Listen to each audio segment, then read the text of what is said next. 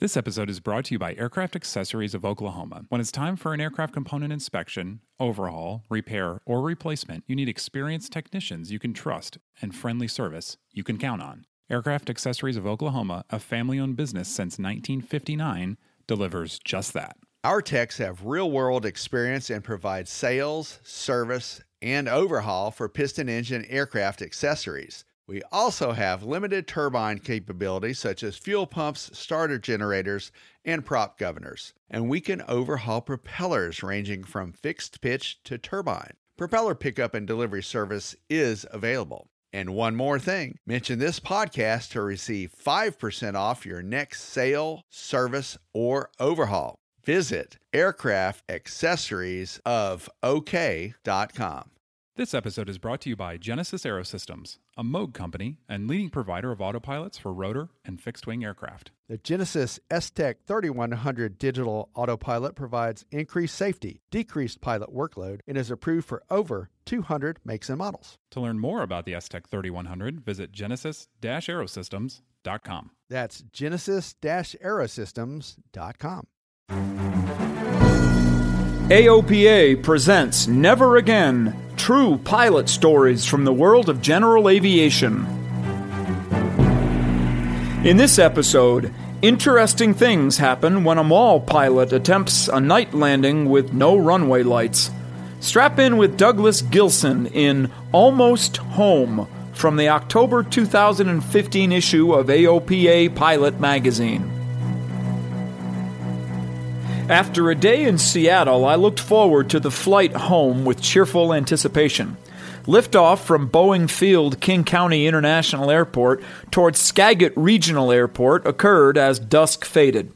Climbing out over Elliott Bay, I left downtown skyscrapers and the Space Needle behind. A veil of thin cirrus obscured the stars, but a carpet of lights twinkled below as I leveled off for the familiar 45 minute flight north.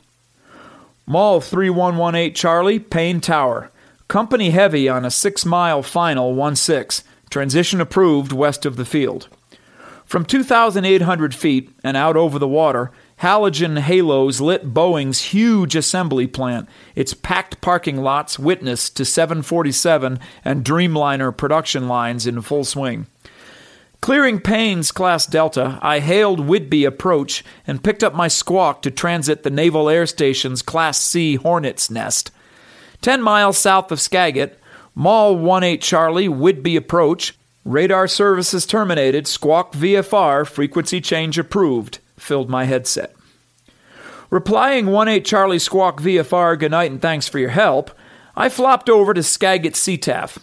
An aircraft reported left base intending a stop and go on runway 29er.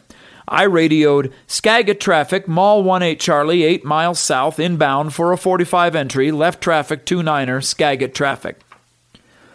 Flying their crosswind, the aircraft reported visual on me. In a brief sidebar and with palpable excitement in her voice, the pilot mentioned that she was a newly minted private out of Arlington for her first celebratory night mission. During my downwind, she called her departure to the south. Below, lights outlined familiar Skagit runways as I completed my pre landing checklist, heard wind calm on the AWOS, turned base, and replied, Good flight, pilot. Congratulations, 1-8 Charlie. Turning final on my home port produced a comfortable thrill. The air felt solid and still. Pitch dark night absorbed light like a sponge, save for runway 29er's welcome path. Electing a three point on the runway aim points, I pulled full flaps. Stabilized and trimmed at 50 knots over the threshold, my Maule was configured for a textbook touchdown. 12 feet, 10 feet, straddling the center line, blackout. Mile long 29ers aim points are the standard 1,000 feet from the threshold. I saw 4,000 feet of runway lights extinguish. The telescopic visual illusion produced by that perspective V induced a vertigo swoon. Phantom images swirled. Together, these effects produced a reflective, mentally uncommanded pull on the yoke as night blindness swallowed visual reference. Landing in the backcountry, I don't normally add much nose up trim and rarely pull full flaps, preferring to eliminate these adverse factors from any go around. Almost home and in my comfort zone, this familiar approach was stabilized with full flaps and all necessary nose up trim. Blind behind swoon stars, high and near the stall, my trained in response produced twin pushes, yoke and throttle. Too late. That jerk on the yoke deep in the backside of the power curve, application of full power coupled to significant nose up trim and a three point landing attitude all compounded into too many contrary conditions to sustain flight. The tail wheel hit first as the wings let go. Leverage smacked the mains onto the runway with a spine shuddering jolt. The Maule bounced into the darkness, pitched up with what my disoriented senses reported as a sheer vertical leap. Under the influence of full flaps, full power, and full nose up trim, forward push required enormous force. Suddenly light in the butt, I sensed the top of an impending pilot induced oscillation. One or two times a month, I intentionally practice go arounds, stalls, and canyon turns, often adding in a short, steep approach following a short and soft field takeoff, all useful tools to fly the glorious but often challenging geography of the Pacific Northwest. I'm not instrument rated, but I also train for inadvertent flight into IMC. That night, while not meteorological, conditions qualified as both inadvertent and instrument. Inside, phantoms blurred analog panel dials.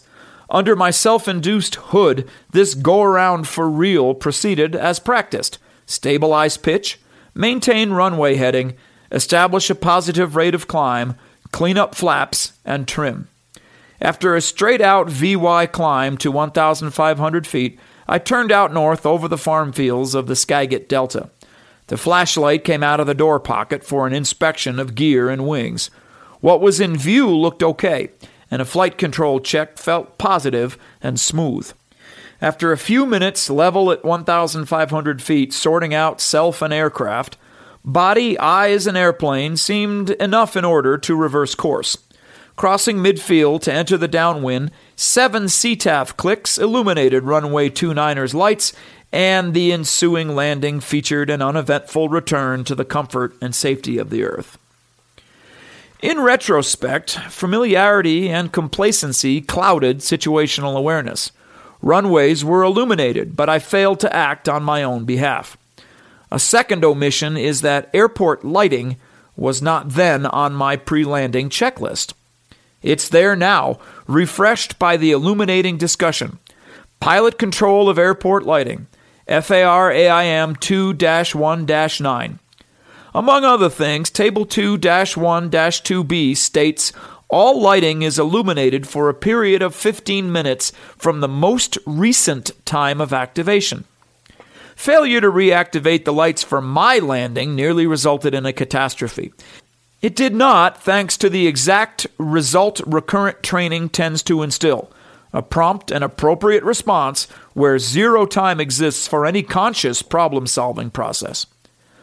Pilots of every level are vulnerable to error. This incident is a humbling reminder that, in spite of my continued efforts, I am not immune. We pilots cannot escape this reality, but we can mitigate this risk by installing a proficiency program into our flight repertoire. If we practice the correct response, repetition is our friend. We can hone dull skills and update checklists. And if we're uncomfortable on our own, our favorite CFI always loves to fly proficiency might very well save your life. The Never Again podcast is brought to you by AOPA, the Aircraft Owners and Pilots Association. You can find more Never Again stories online at AOPA.org by typing Never Again into the search box while you're there, check out FlyQ, AOPA's integrated flight planning software, as well as the many free online training and safety courses from the Air Safety Institute. Find all of this and more at AOPA.org. The Never Again podcast is produced by Royce Earl. Thanks for listening. Fly safely.